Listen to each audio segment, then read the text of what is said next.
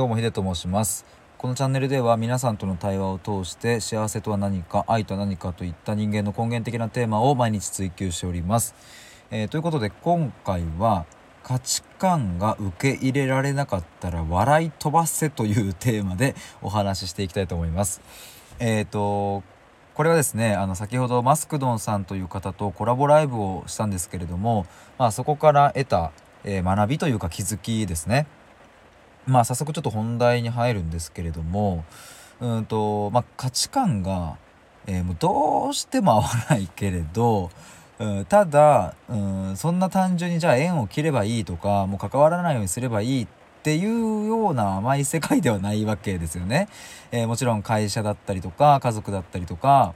うんまあどうしてもこう一緒にいなきゃいけないってっていうケースってやっぱどうしても出てくると思います。で僕はそんな時にどうするかっていうとうんまあこれはねあのマスクのさんもおっしゃっていたんですけれども、まあ、まずは相手を受け入れる土俵を自分が持つっていうことを絶対にここは欠かさない、えつまり対話をするっていうかまずはお相手の話を聞くっていうところを、えー、心がけています。今車の中で話してるんですけど若干雨の音うるさくてすいません。はいでただですね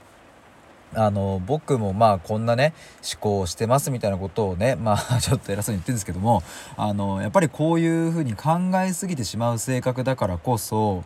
うーんとね何て言うんだろうな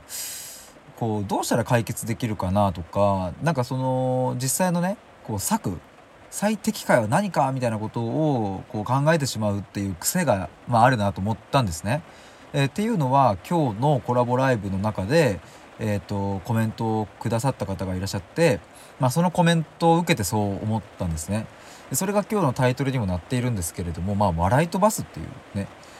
まあ、言い換えれば、まあ、あえてここはストレートに表現しますが、あの面白おかしくバカにしちゃうっていうことまあ、その方がね あのどういう風な意図でというかどういうことでおっしゃったのかっていうところはねコメントだけでは分かりませんがでも僕はその方のねあのマスクドンさんの、うん、ライブでのなんかコメントとかを見ていたりすると、まあ、現実世界の中では非常になんかそのなんだろうなえっ、ー、とまあ、うまくやっているっていう表現がいいのかちょっと分かりませんがなんだかそう合わない相手がいたとしてもうーん変に怒るでもなく突き放すでもなくうまく笑いにして、うん、自分も受け入れるようにしているしうんもっと言えば例えばじゃあそれが職場だとしたら職場のコミュニティでもみんなが受け入れられるような土台作りをされているんじゃないかななんていうことを、まあ、僕は勝手にそうやって想像しました。で繰り返しますがやっぱり僕はそういう視点をうんと持てていなかったかなともちょっと思ってうんとなんだろうなこう笑い飛ばしちゃえっていうことも一つねこれは策策としてというかうんまあ取りうる手段だなっていうことを思います。価値観が合わない人とどうしたらいいのかどう受容したらいいのかっていうのは本当にやっぱり難しくてねまあどれだけ成熟していてもね例えば本当にもう自分の価値観からしたらありえないようなことをもし言われてしまうとちょっとねまあえってざわざわって心がしますよね。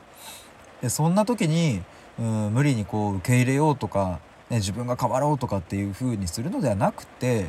まあ純粋に、うん、もうなんか笑っちゃえばいいじゃんっていうぐらいの